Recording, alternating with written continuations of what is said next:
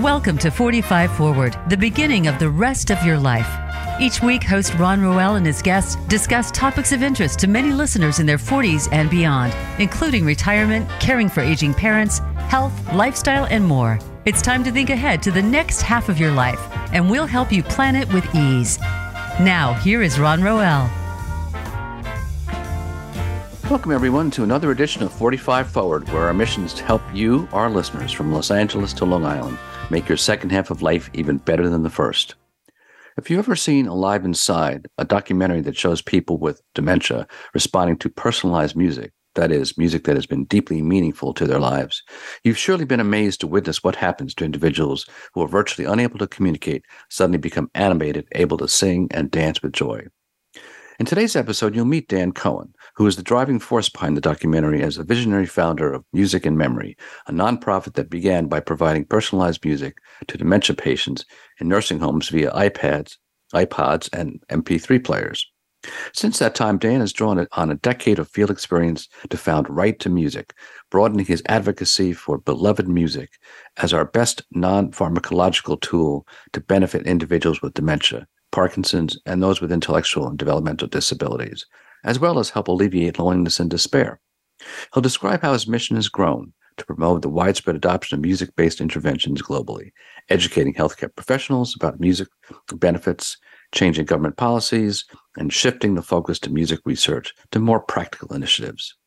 When Dan sees nursing home residents light up with their favorite music, he questions why can't everyone, especially our most vulnerable fellow citizens, benefit from music that the rest of us are able to play whenever we want? So now, folks, it's time to meet Dan Cohen. Dan, welcome to the show. Well, thanks for having me, Ron. Great to be here. It's a real pleasure.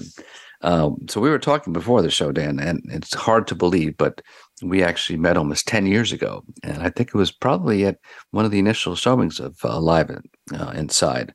Um, but I, I, don't think I knew at the time uh, much about your story, which I think is an interesting story. And I don't think I realized that that you really had no background in Alzheimer's at the time. You, but you did know about technology um, and an interest in community change. So give, give us just a recap of how, how you started music and memory and, and, and from from you know from that vantage point.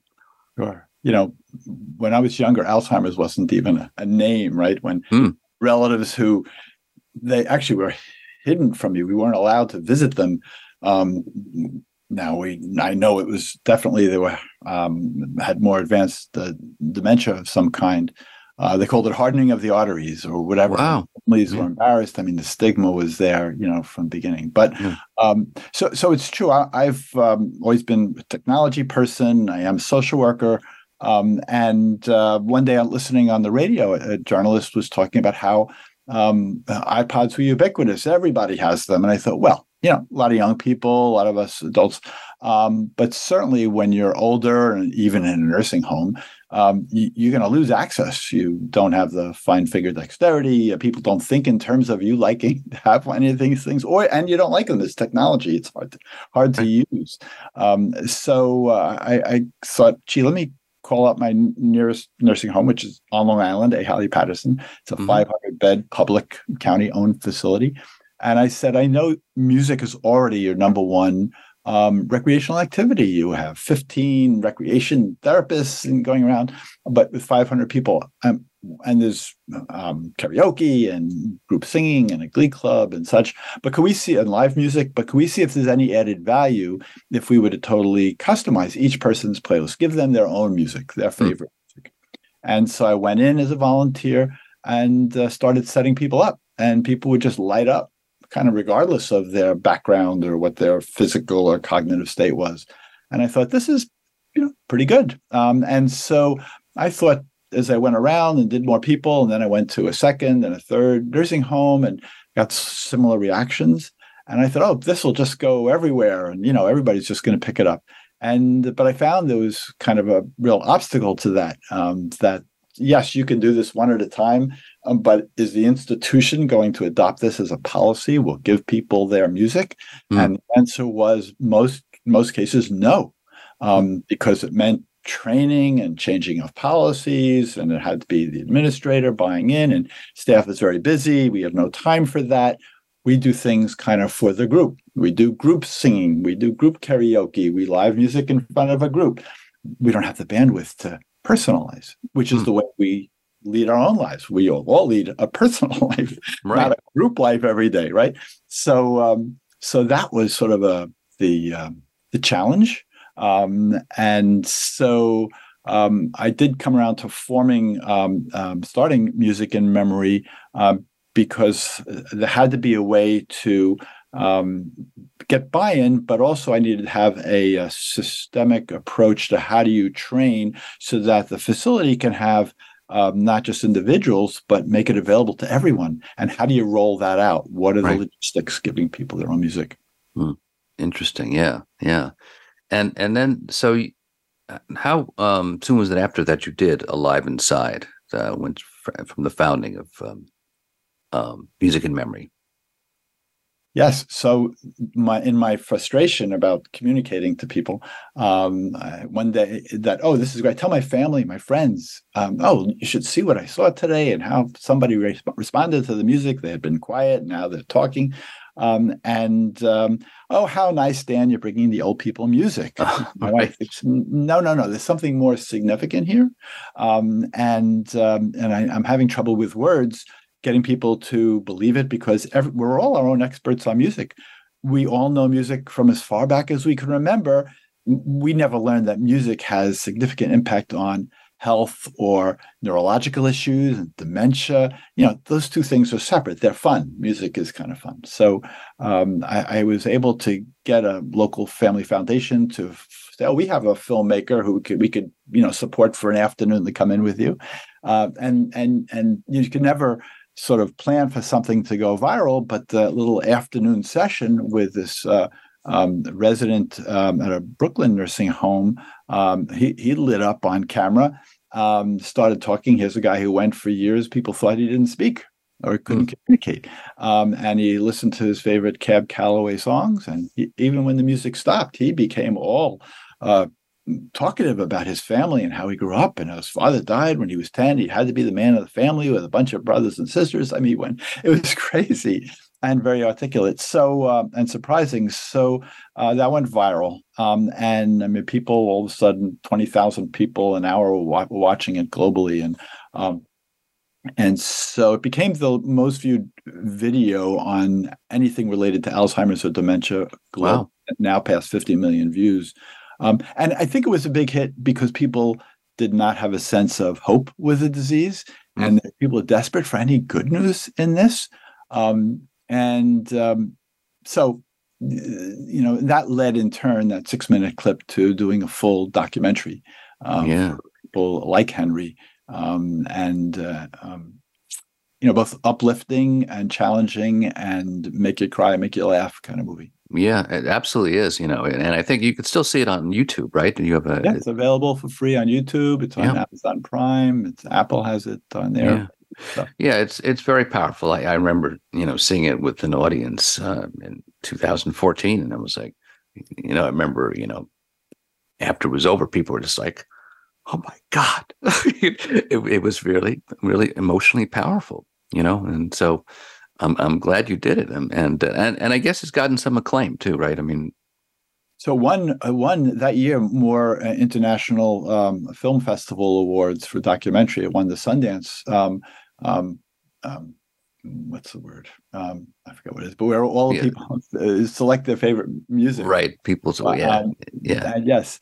And so the 50,000 people that went to Sundance, you know, this ultimately got chosen among 4,000 US documentaries wow. to be the favorite um, so it is a great movie. Um, it rates really highly, um, and it's still being shown in in schools and universities and medical schools yeah, and middle yeah. schools. Yeah, uh, yeah, and, and you, have said that you know it, it, it serves a lot of different purposes. It sh- it shows you, but you described it as a sort of a stigma buster because uh, going back to what you started with, like you weren't able to talk about Alzheimer's. It was hidden. It was just like, no, no, no, just don't. You know, it's it's not it's not there. You know. Absolutely. The unexpected consequence of this movie is that it helped people uh, understand there's more beyond the surface. So many people view Alzheimer's and related dementias as uh, people are walking around empty shells, or or oh they've got a dementia diagnosis that means they're end stage and I can't talk to them anymore. I'm not going to visit or my friend. No, that's not the case at all. They're still alive. They're walking around, talking, thinking, and have living their lives like you and me, and uh, and they have an additional set of um, challenges to to work through, and and but you can still have you know a, a, a fuller life um, and and you can still work to live life to the max and, and yeah. have time. Um, yeah, now you've talked about just some of the benefits of music, and some of them you've mentioned to me, you know, are things you don't normally think about. I mean, people think about, oh, yeah, music. It's yes, it's uplifting, it's enlivening, but to talk a little bit more broadly about some of what you you found in in terms of the benefits of music overall, especially personalized music, but overall generally. Yes. Well, it's so interesting pain. There is actually a lot of research already globally around the reduction of the perception of pain mm. because of the way music and pain signals uh, sort of follow similar um, um, paths in the brain. That the, the music reduces the perception of pain, maybe 20%. I mean, one woman said, I don't feel my arthritis when I'm listening to my favorite music. Um, or my back doesn't hurt so much right? It's just it's just really interesting. Um, and uh, falling. I mean to me i was really surprised different research studies when people you know there are facilities large facilities had a lot of people with their own music and they noticed their monthly because falls are very important to hospitals and nursing homes. Right because they get penalized by the healthcare system regulators if there are too many people falling, um, uh, you know, because that's usually oh you weren't watching them or or something. Um, so, um, but people tend to be when listening to music they enjoy, they're more alert and they're more engaged. And they may be less likely to be on an antipsychotic drug, which is mm. going to, by its own nature and the the statistics are there uh, that you give people antipsychotic medications um, and people tend they will fall more on you know and, and, and, you know in terms of statistics will go up for you if you can reduce the amount or eliminate those antipsychotic medications, you are going to fall less. Um, and that's in addition to the sort of the clarity of mind and eyes mm. are open and looking around instead of just being, you know, sort of head down and just shuffling along and then tripping. Um, so that's really interesting.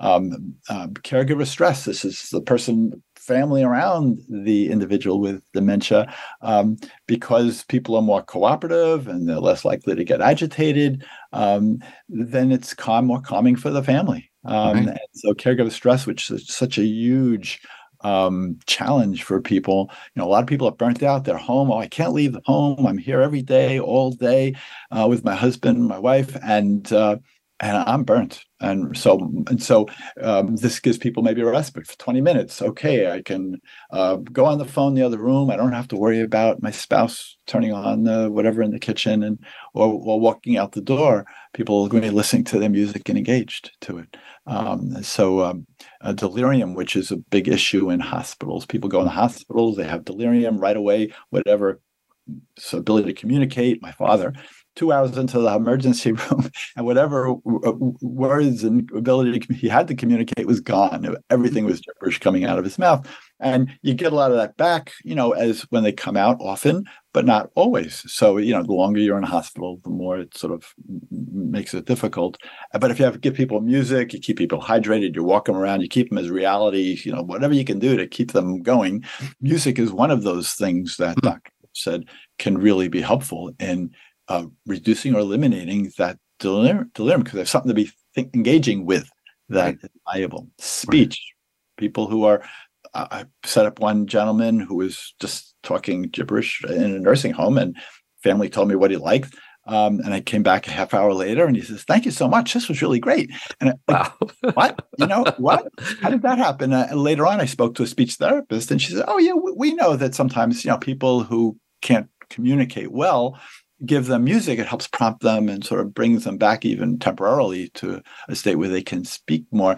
And so this sort of siloed information, they don't tell us to families, you know, necessarily. And um, and so we need to do a better job. Sleeping, people we know, we, we all have our little tricks for sleeping. Right. Uh, but music or white noise, whatever it is, uh, can help people prepare for sleep, have some calming music before going to sleep and help or even helping people wake up. There's one assisted living facility on Long Island. In fact, they, they did a, a study um, and they found that they got people up and dressed and going and and uh, ready to go in the morning and half the time when they put on their upbeat music.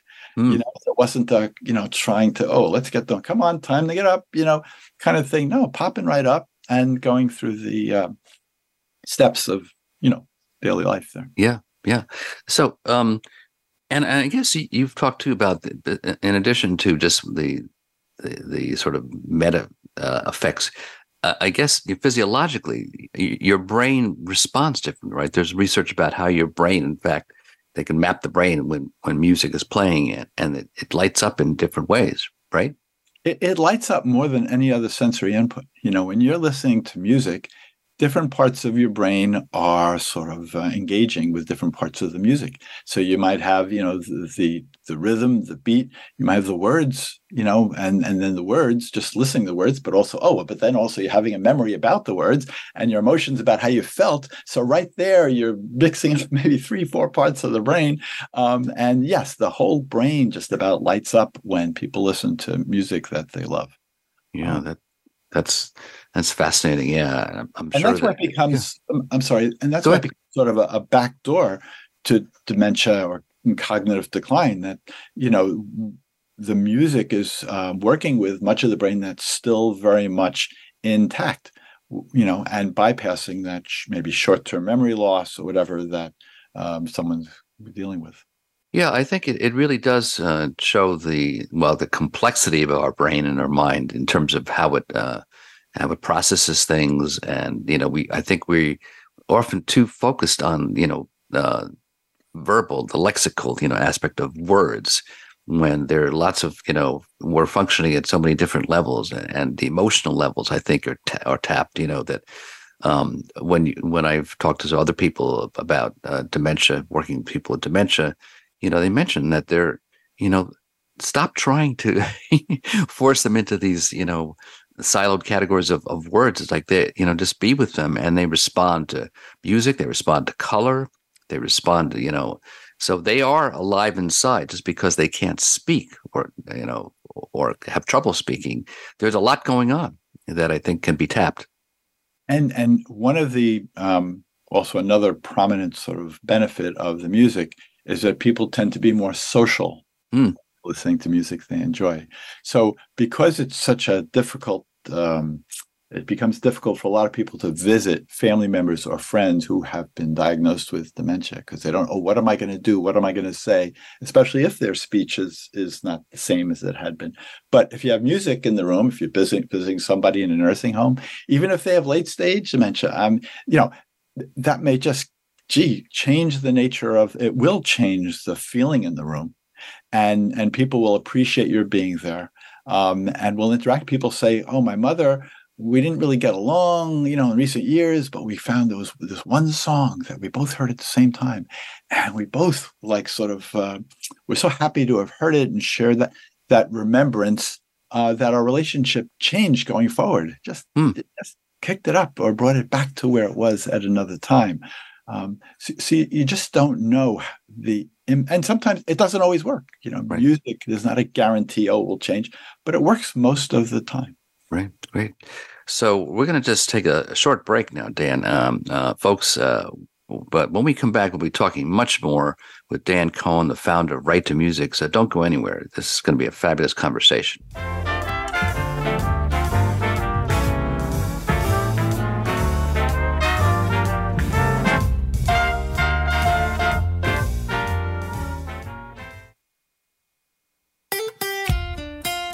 Voice America at facebook.com forward slash voice America for juicy updates from your favorite radio shows and podcasts.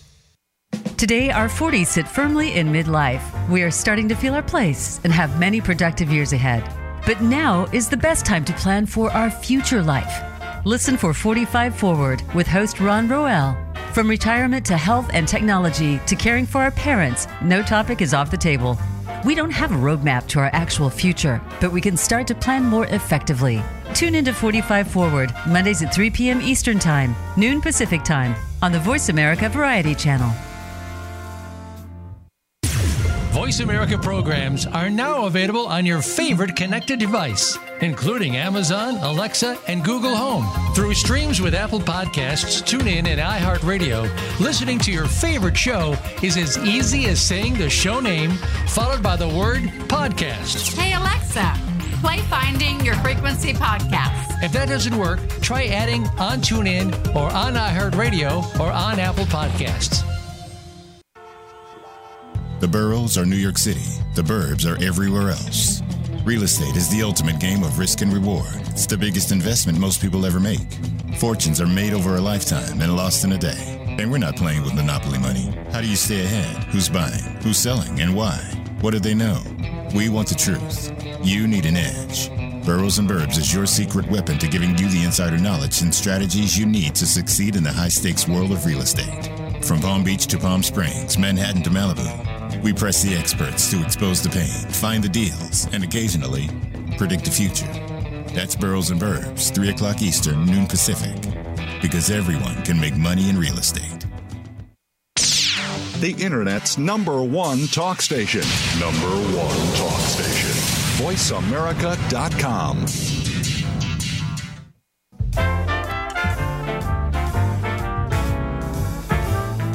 You are listening to 45 Forward. To reach Ron Roel or his guest on the program, please send an email to ron.roel at gmail.com. That's ron.roel at gmail.com. Now back to 45 Forward. Welcome back, folks. We're talking today with Dan Cohen, the founder of Right to Music, about how beloved music can benefit individuals with dementia, Parkinson's, and those with intellectual and developmental disabilities. So before the break, we were talking to Dan about some of the, the benefits of music and also how it affects the brain. Um, so I want to just uh, transition now to going from his initial foray into um, um, uh, music and memory to the uh, founding Right to Music in 2019 and sort of the broadening of your mission. So talk about that, Dan, as to you know how you decided to make this transition. So when I was with Music and Memory, I trained virtually more than 5,000 different healthcare entities. I mean, yes, nursing homes, hospitals, hospices, uh, adult day programs, home care programs. And, uh, and that was wonderful. Except in the US, we have 50,000 uh, nursing homes and, and, assisted living and hospitals. And, you know, the number's actually more than that when you look at all healthcare um, sort of settings. And uh, I thought, okay, so we got to 10%, but the other 90% said, you know, didn't want to do it.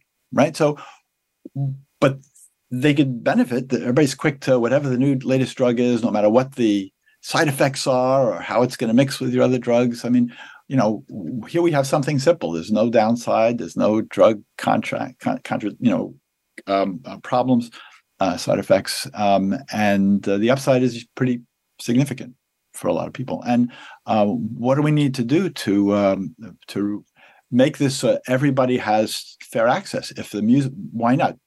You know, why can't every person who has might benefit have mm-hmm. access? We do right. that with drugs. We don't say no. Oh, this set of drugs are out there. They're for this disease, but we're not going to give them to you. It's just unheard of. Mm-hmm. So why can't we apply the same measure?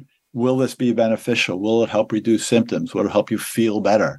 Um, um, and and and um, what do we have to do to get there? And so that's my journey, and and looking not just personal music, which is was my focus with music and memory, but all of the other um, music-based interventions as they're described. I mean, singing. You know, there's a lot of research. Singing is very powerful for the mind, and for people with dementia now, all over the world, they're sprouting up these dementia choirs, hmm.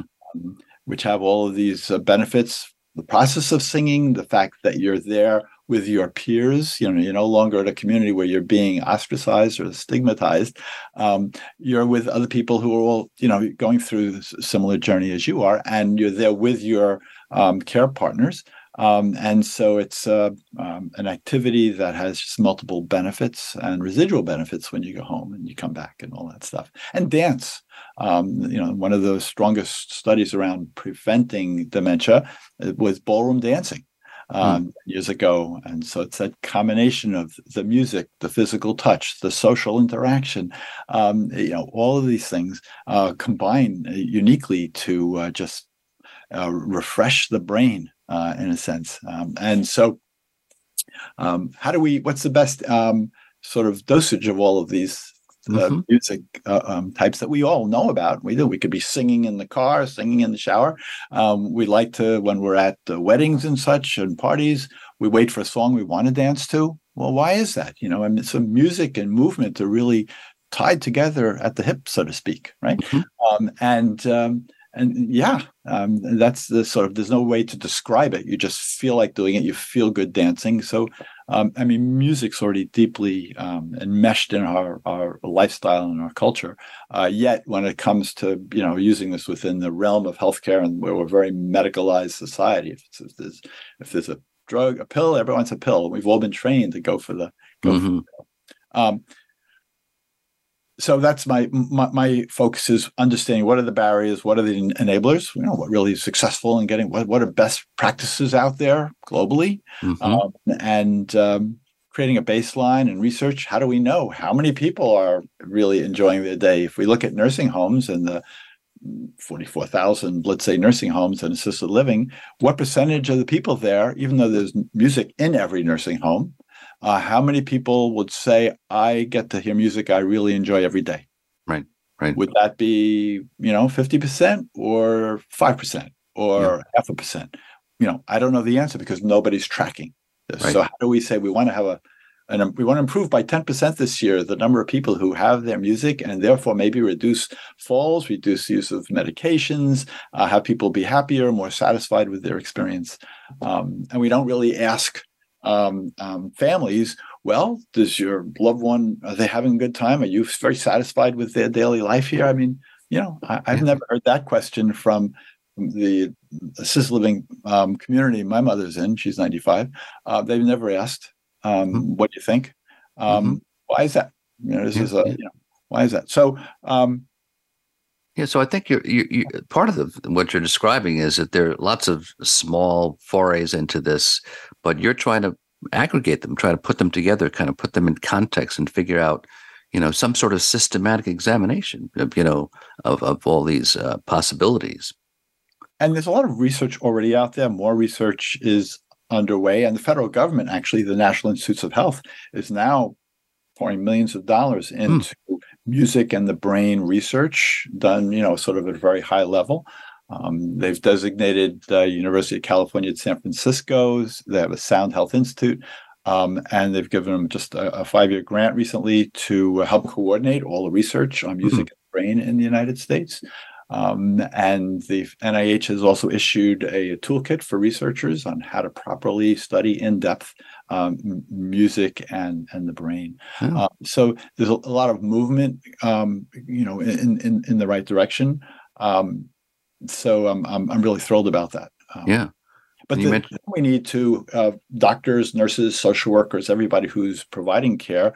Um, if you were to ask them what are talk about non-pharmacological um, interventions and mm-hmm. when when do you use you know in terms of mental health and sense of well-being when do you use uh, music or you know or should you in their schooling you know nursing school medical school do they uh, talk about that? And and how much do they even talk about dementia as a disease right? So i heard that in the us doctors they have a one hour session and it's mostly on the drugs that they use for dementia. So wow. um, so no no mention of non-pharmacological uh, interventions no mention of music um, only more drugs. So um, and I'm sure it's not every single person. Somebody's mentioning it somewhere. No, somebody's going to say, "Well, let's look alive inside." And, oh, look at this. But that's not, you know, the the there's a range of experience, uh, but very often it's just not part of. And nursing, same thing.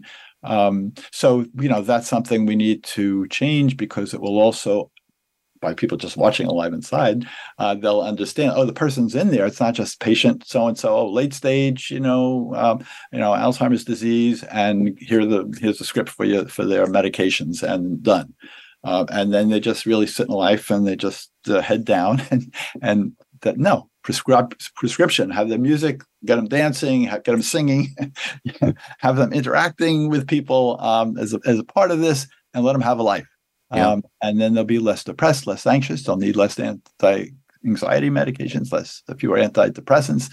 I mean, you know, you know, the sky's the limit for what you can do, but you have to put some oomph behind it. Yeah.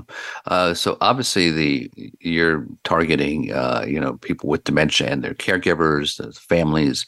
But as you just mentioned, so part of it is is getting to the professionals in the healthcare industry about you know prof- you know professional training. And and during the break, you mentioned that there was an interesting um, um, series about doctors with dementia. So it's yeah, often getting to the doctors and getting them to understand it and use it. So tell tell a little bit more about the series. So there's a, uh, relatively new, a few years old, uh, a nonprofit. It's um, called uh, National Association of Dementia Minds, Hmm. Um, and it's the only 100% governed by people with dementia uh, Wow. organization to raise awareness about the disease. And they have different sort of su- support groups.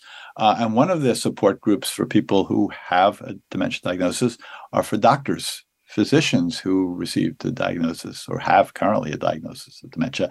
And so they've now sort of gone public from their own support group to uh, doing a five part series on different aspects of dementia. You know, what was their experience getting a diagnosis? You know, how do they get along, you know, every day? I mean, and just from their perspective, um, really.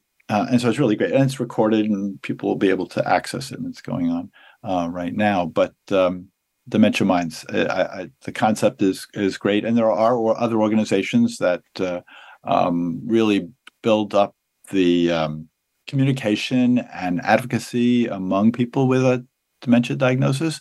Um, But that needs to, you know, it needs to be a counterbalance, literally, to to um, all of the other forces out there in terms of what does healthcare delivery look like Right. uh, and are people getting what they need that's tailored for their situation? Yeah. And you mentioned me in particular, you want to talk a little bit more about nursing homes. I mean, that's sort of where you started uh, with music and memory. But uh, what, how do you really get nursing homes more on board with this and in terms of getting training and understanding of these issues? So I think part of the um, path to success here is actually that larger community picture. Mhm. So if if we can raise public awareness of the uh, importance of music, and then people at home, when as soon as the person, you know, everybody should have their own playlist, whether or not they have dementia, because a lot of people are going to end up with, you know, cognitive decline, uh, and we want to have our playlists already in place so that as if we do or the people around us or someone around us uh, get some form of dementia we know what music they love and just lights them up. Um, and so that way they have their own music they're getting it whether they have uh, headphones attached to an mp3 player or they have you know a smart speaker alexa apple homepod mini um, where they could just say oh play the top songs from when i was 15 um, and boom it'll just do it. Um, then you know then when they get to the nursing home uh, you know the music should follow them. Mhm. uh, I think it's a little more difficult to get the nursing home to sort of, okay, what music do you like? Uh, you know, they don't have the mechanism to spend a lot of time because they can't just be playing anything. Oh, I hear they like country and they just play country. I mean, think of our own music and think of what you like. And if somebody, if, if you liked uh, pop music or or jazz, and I just picked out anything from that world, either of those worlds, the likelihood of me getting something you love is pretty close to zero. you know, we're very picky if everybody thinks about what, what they listen to during the day, you know, and, and, uh, you know, I'll drive my car, I, I, Sirius, uh, you know, FM and I'll, I'll listen to the sixties channel and they do pretty good. But if they play something I don't like, I go to the Beatles, you know, channel or, you know, I can pop around. Um, and, but that's pretty, you know, I'm pretty impressed with, with that. So there are different ways to make that happen. So, and with, and it needs to become as, as, as people are trained, they come in, young people, to all the different positions, therapists of different kinds, direct uh, uh, certified nursing assistants, um, the nurses, the administrators. If everybody's trained and it becomes the norm, then they'll just know what to do and how to do it. And the policy from the Center of uh, Medicare and Medicaid, um, CMS, need the government regulators need to say they do say now we want they do say we want more non-pharm you have to be doing it but there's no enforcement Mm. so that means people say, "Yeah, okay, uh, yeah, we we like that idea, but we don't really have the time or money to, to do that. Pay us more to do whatever it is." So, Right. so it'll get done maybe in five or ten percent of the nursing homes more, uh, where that where they walk the walk. But others that may be owned by hedge funds or you know private, and so the dollar is important and staff and maybe short beds because of the pandemic. I mean, there's some real tough problems they're working through. Um, but the you know if things are really tight, um, you know, it's not going to be a priority to let's make sure necessarily that people are each have their own music. I mean, it, it- you know, people are required or nursing homes are required to um, make sure people get fed three times a day, make sure they're getting their meds accurately and on time. Uh, but food for the soul and stuff that's going to make for a, a life that's not just head down um, kind of life and and lonely. The uh, federal government, the CDC, found um, in a study that in nursing homes, um, the average resident of a nursing home has 11 minutes of meaningful activity per day. Wow. At an assisted living, it's 20 minutes. So, you know, these are questions people can start to ask around. Um, well, what what what do you have in the way of music? Well, we have live music. Well, what you know, but what is is but this is the music my parent really likes. Right. You know, how do they get that? Um, can you help them with that in their room when they're there? Um, h- how can we set them up so it'll work? yeah. How can it be sustained over time? Yeah, it's um, it, it's interesting. You know, there's a lot of talk about uh, these days a currency of you know patient-centered medicine or or you know person-centered medicine, um, without a lot of really ex- exploration. What does that really mean in terms of okay? So, uh, first of all, asking them what they want, and and to me, it's it's an just interesting sort of um, subtle form of ageism in the sense like as you mentioned before. You know, when you're younger, you know, middle age, whatever you know you have personal tastes in music. Why do we think that all of a sudden you get to a certain age that that that, that changes or that dissipates? We're still people. We're just older but with a lot of the same needs as any kind of person. It's just a different stage of life but it's it's a you know a continuity. So i, I think it's a sort of diminution uh, diminution of of who we are as we get older that it doesn't matter. Of course it matters in the same sense that you know we realize that you know socialization as we get older is just as important, if not in some ways more important, right? Because you know, as you get older, you lose people, so you need to find a way to reestablish relationships, create new relationships. You know, um, and this came out, of course, as part of the pandemic, right? When when all of a sudden social isolation became a huge issue, um, and and it started with nursing homes, but then we realized, hey, this is for everyone's feeling socially isolated. You know, Well, it's really interesting. I know that two two things during the pandemic, um, those homes where people had already developed their playlists for people, and when they were stuck in their rooms, um, they had something. That, as one nursing home director of uh, recreation said, "My people, the music saved us." Whereas other people, other nursing homes, people would decline cognitively, they'd decline physically, they'd be sitting all alone. Here, at least a couple hours a day, they could have their music going, and it just, it just, just breaks it up and gives them some sustenance. Um, and and secondly, I love in nursing homes when people identify, when the staff identify, oh, these two or three people all really love, you know, Elvis or whatever it is, or they love uh, reggae or they love classical music. Let's have them sit down and share what each other likes best among that, and and and they can be with each other, listen to each other's music, and then talk about it, and and uh, and so and you know. Uh, you know, just following up on, on your point about the socialization part, Right. what a gift to, to make new connections um, Right. in a facility, and Right. um, and then end up, you know, sitting having meals together with people you know who you share a common interest with. Right. Uh, common interest. Nobody's really teasing that out in communal setting. I mean, not, not, nobody, because obviously I'm giving an example of where that's very much done. But there's but there's no um, guarantee. There's no assurance that that personal touch, because we say as a society, long term care is going to be your home, like home. And Yeah. so they have it. Sometimes they'll even bring furniture from home, and that'll Right. be their room, and that's great. Um, but you know, music is one of a number of aspects to right. recreate what Great. what it is you love. Yeah. Right. So so on that note, we're on that note, we're going to take another break, folks. Uh, when we come back, we'll be talking much more in our last segment with Dan Cohen, the founder of Right to Music. So don't go anywhere.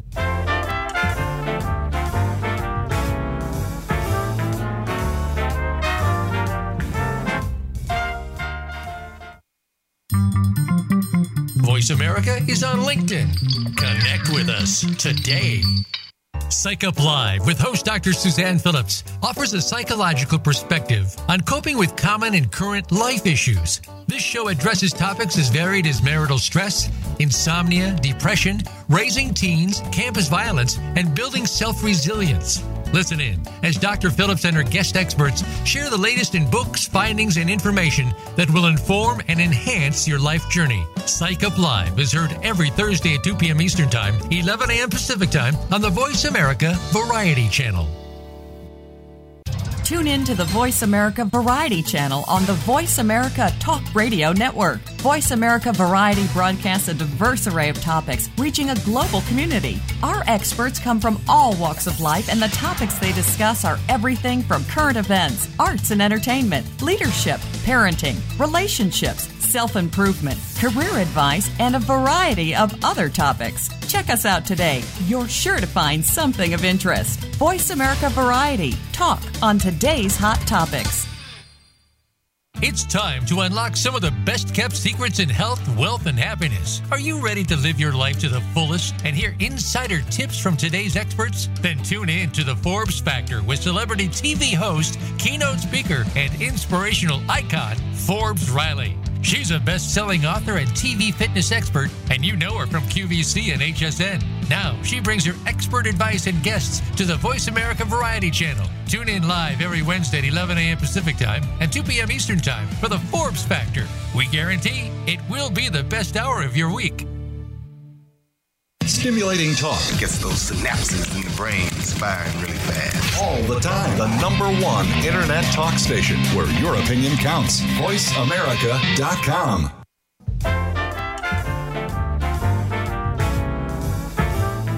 You're listening to 45 Forward. To reach Ron Roel or his guest on the program, please send an email to ron.roel at gmail.com.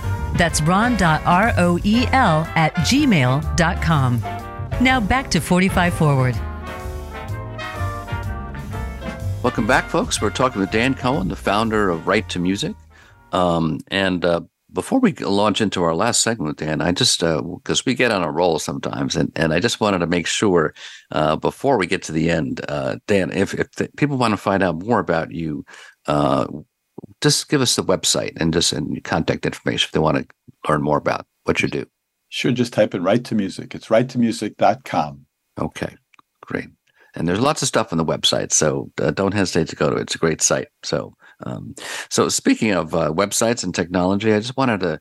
Uh, we, Dan and I were talking earlier about uh, ways to access music, and and one of the things that uh, he mentioned to me is that they're um, gathering resources. Uh, you know, now it's the age of apps, so there are a number of apps that, that can put together playlists. Uh, so talk a little bit about that, about how this is developing. So, I mean, Apple and Spotify, um, you know, are very good at. Uh, you, you, give them an instruction. You know, give me a little bit of uh, Elvis. Give me five uh, classical songs or, or classical pieces by Chopin, and this and that, and it'll just generate a playlist for you. I mean, so it's getting very good at the verbal request or the typewritten request, and so. Um, um, it's just making it easier. You don't have to be for those of us who are older and not, you know, the, the um, people that are more tech neutral or tech phobic, um, and uh, and all that stuff is sort of um, a challenge. Uh, and you have to bring in other people to help you. Um, you know, you might still have to bring in people to help you set up a smart speaker, but mm-hmm. once it's set up, it's easier to operate. Um, so that's one thing. And there are also apps that are that have been coming out that um, try to make it easier for you to access music you like or or also take into account someone's mood or you know what's your background and help generate a playlist that way um, there's a, an app called uh, memory tracks and vera pro and um, SingFit um, and um, you know, it's a matter of being aware of, you know, look for these things, you know, just Google it and and and and see what you find. And and it's not a matter so much of any one approach, you know, okay, I have their MP3 player all with their songs. No, do more than one approach to this. You know, you want to have whatever approach you, can have multiple approaches. You can have a smart speaker in different rooms because they're so inexpensive. now you can do that. Um, what do you have when you're on the road? You're driving to a doctor's appointment with someone who would need, would be benefit from just having something to engage them, or waiting in a waiting room, um, and um, uh, and have something that you, they'll will be able to travel with them when if and when they go oh they went to the hospital they have a heart issue. Well fine. I, I think a guy who i knew was 90 plus and and uh, he had a heart issue he's in the hospital. I said what do you like? He says oh i like big band. And who do you like? Well tommy dorsey this one that one. I made him a playlist. I came back you know three days later and he was he was okay whatever he had you know he was, he was okay. But he was standing up in his room the headphones were on he was dancing to the music and he said, I had such a great time here. Now, in hospitals, no one says that, right? Um, and that's why I say to hospital people, you know, you want patient, you know, satisfaction numbers to go up. Just give people their own music when they come walking through the door. Um, surgeons are all using them now. Thousands of surgeons they get, they play their own music for themselves while they're operating, and they also now ask the patient, "Well, what would you like?" Because I know you don't like what I like, so I want to put headphones on you so I can blast the other music around right. the OR uh, and um, and it'll help people come out of you know the, amount of time uh, it helps them come um, helps the anesthesia wear off and and and such and and helps facilitate recovery uh, when you when you have your own music but um, and singing and dancing. So just make up and we should do this for ourselves first. Right. Before we even need to do it for someone uh, do we even though we all have access to music do do we the question is do we really have access to the, our favorite music in one spot? Is it accessible to us now? Or do we just sort of get what we can? And so my challenge is to get your music in one spot somehow.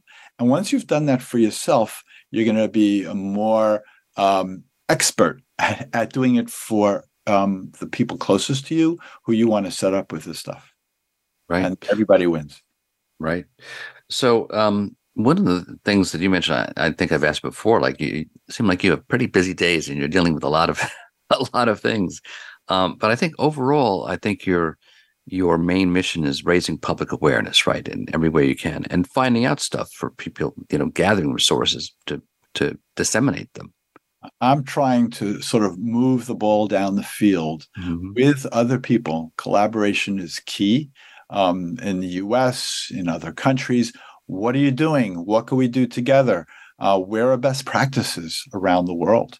Right in Australia, they've passed a law that says in 2024 every nursing home has to have a music or art therapist professionally trained. Interesting. Now, that's wonderful. Now, when the other countries heard that, oh, good, maybe we'll ask for that too now. So, one small thing, right? Um, what's the list of best practices out there globally for people at home?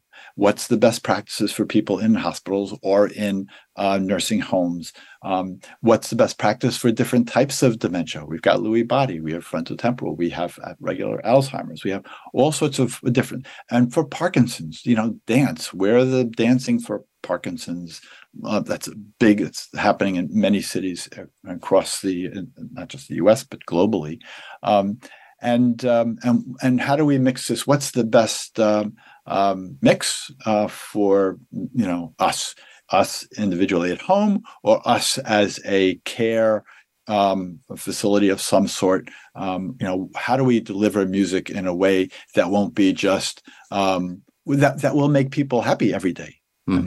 I mean, a, a, large nursing home in New York City, part of the city health system, they had 100 people, uh, um, all with advanced dementia, and they gave them music twice a day uh, for you know 45 minutes or so and that had a residual effect so all day long things were quiet people were happy the nurses their quality of work life you know the stress decreased and they didn't have turnover didn't have people saying oh i've got to go somewhere else you know so they wanted to stay. They stuck with where they were because they loved the job so much um, because things were calmer and and all of the people they were serving were cooperative and it was it was it was great. They weren't focused always on a, a small number of people who were having more um, you know who were more distressed yeah. So Dan, uh, uh, are you aggregating this stuff in, in a resource? Because you mentioned before you see um, uh, San Francisco, right, is is uh, involved in a project to aggregate uh, research. But uh, what I find, you know, fascinating about listening to you is that yours is a combination of research, but it's also like ideas. It's you know anecdotal stuff. It's like, you know, so it's stuff that's pieced together. Like, hey, look at this or explore this. Are are you putting this together, or is this someone working with you to do this? Well, you know, it's it's very interesting two part. on just if I lose sometimes I lose track of you know whatever the question, initial question was. Right. When when I started this, I knew I couldn't make any claims about anything. Right. I didn't know. I was not an expert in this by any means. I was, you know, I knew what everybody knew, and I just by what I saw and the feedback that I got from now lots of people, these hundred these nursing homes, all just um, um, telling this is what's happening, and so that's how I learned. People were more likely to have a better diet, a better appetite. People who can no longer swallow learn how to swallow again. I mean, so um, and so yes, well, it's the collaboration piece. Who who are the people that are looking to change things? And it is a combination of the anecdotal and the research and the collaboration um, because research is tens of thousands, literally, of studies, most of them small around music and behavior and music and health and music in the brain over the last, you know, 30, 40 years. Uh, but because there's no money around, they weren't big. But now they're, you know, getting bigger. Um, and so, um, but when a researcher finishes a study, um, and okay, we have these great results about the music's impact, and they publish it, um, but then they have to go on to the next. Their job is research. So right. if something really is working, well, who's tasked with taking that word out to the world? It falls off a cliff, mm-hmm. right? There's nobody to support it and just not say, here it is. Oh, interesting. Oh, but nobody's requiring me to do that. I'll do it the old way and I'll get reimbursed. There's no reimbursement to change my ways. So why should I change my ways? Um, just like doctors in some countries now get reimbursed, uh, maybe in the US a little more, to talk more with someone who has a, is thinks they have dementia and how to work it through um, it's now they're getting paid for that. It's not a voluntary conversation, which in large institutions makes it tough. So, you know, how are we supporting that discussion around music and dementia, or even just dementia first, and then the rest will follow? Yeah. Um, so it is a uh, th- th- that's my job is to find like-minded folks, and there are a lot of them, um, and then figure out what do, what do we what do we do next. So, yeah. Well, even just you know, you're disseminating information and people. So there may not be a study, but someone say, "Well, well, that's an interesting, you know, institution or program that Dan mentioned. Let me call them." And you know, so it's it's sort of a connecting function of you know because it there there are so many issues and so many uh, p- potential um, avenues. You know, a lot of it is you know, is just getting people in touch with each other and and being made aware of what's going on. Right. I agree. I mean, people I, I love connecting people. Um, and, and I'm not even people, for instance, maybe it's people who have dementia choruses. A number of them communicate with each other. Sometimes somebody's new. You know, do you realize there's this network of dementia choruses in the US? And oh, by the way, in Singapore, there's one, UK, and in Norway, they did a five session TV series on the dementia choir. Now 200 local communities in Norway all want to do the same thing. I mean, so it's um, it's it, you know it's exciting. Um, we've we've been very sort of everybody's enthusiastically operating in their own space, but there is now also a movement, whether it's live music or dementia choirs um, or dance, to like how do we how do we all connect and how do we make ourselves more of a uh, uh, have a stronger message to the right. public, to the healthcare system, and then and then all of us work together. Okay, we're all under the music umbrella. We're all just trying to improve lives, and then we can maybe generate the kind of public policy change, uh, funding change, and not just funding like, oh, here's a grant to do this for a year or two or three. That's not good enough because the year or two or three ends and then it falls off a cliff. Yeah. It has to be sustainable. Right. Uh, so, are there things that our listeners can do, people can do to support your work, or to you know um, help propagate it, or you know let people know about it? What what can they do? Um, I mean, I'm on LinkedIn mostly, mm-hmm. so that's where I sort of periodically sort of update things.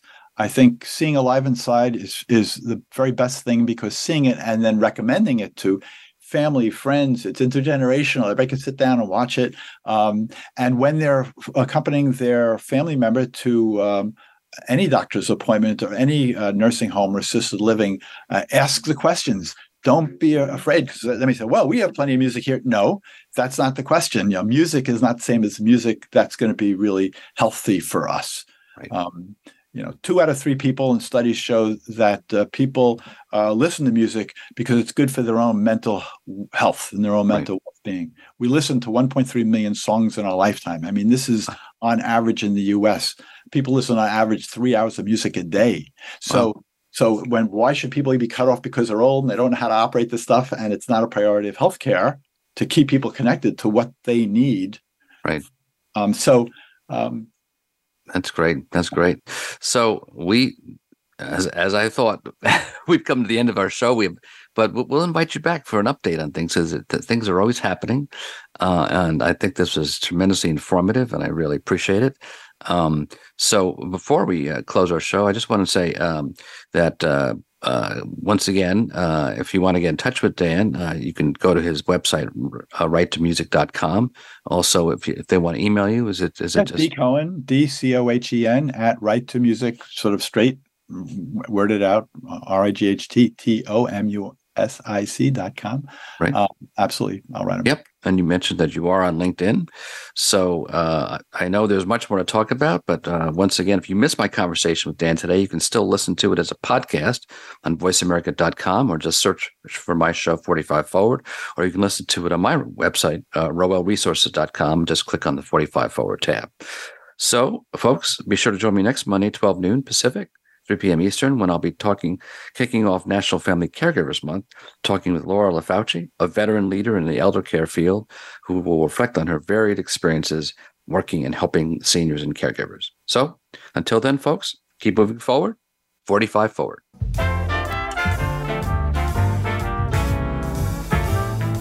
Thank you for tuning in to 45 Forward. Please join your host, Ron Roel, for another great show next Monday at 12 noon Pacific Time and 3 p.m. Eastern Time on the Voice America Variety Channel. We wish you a great week.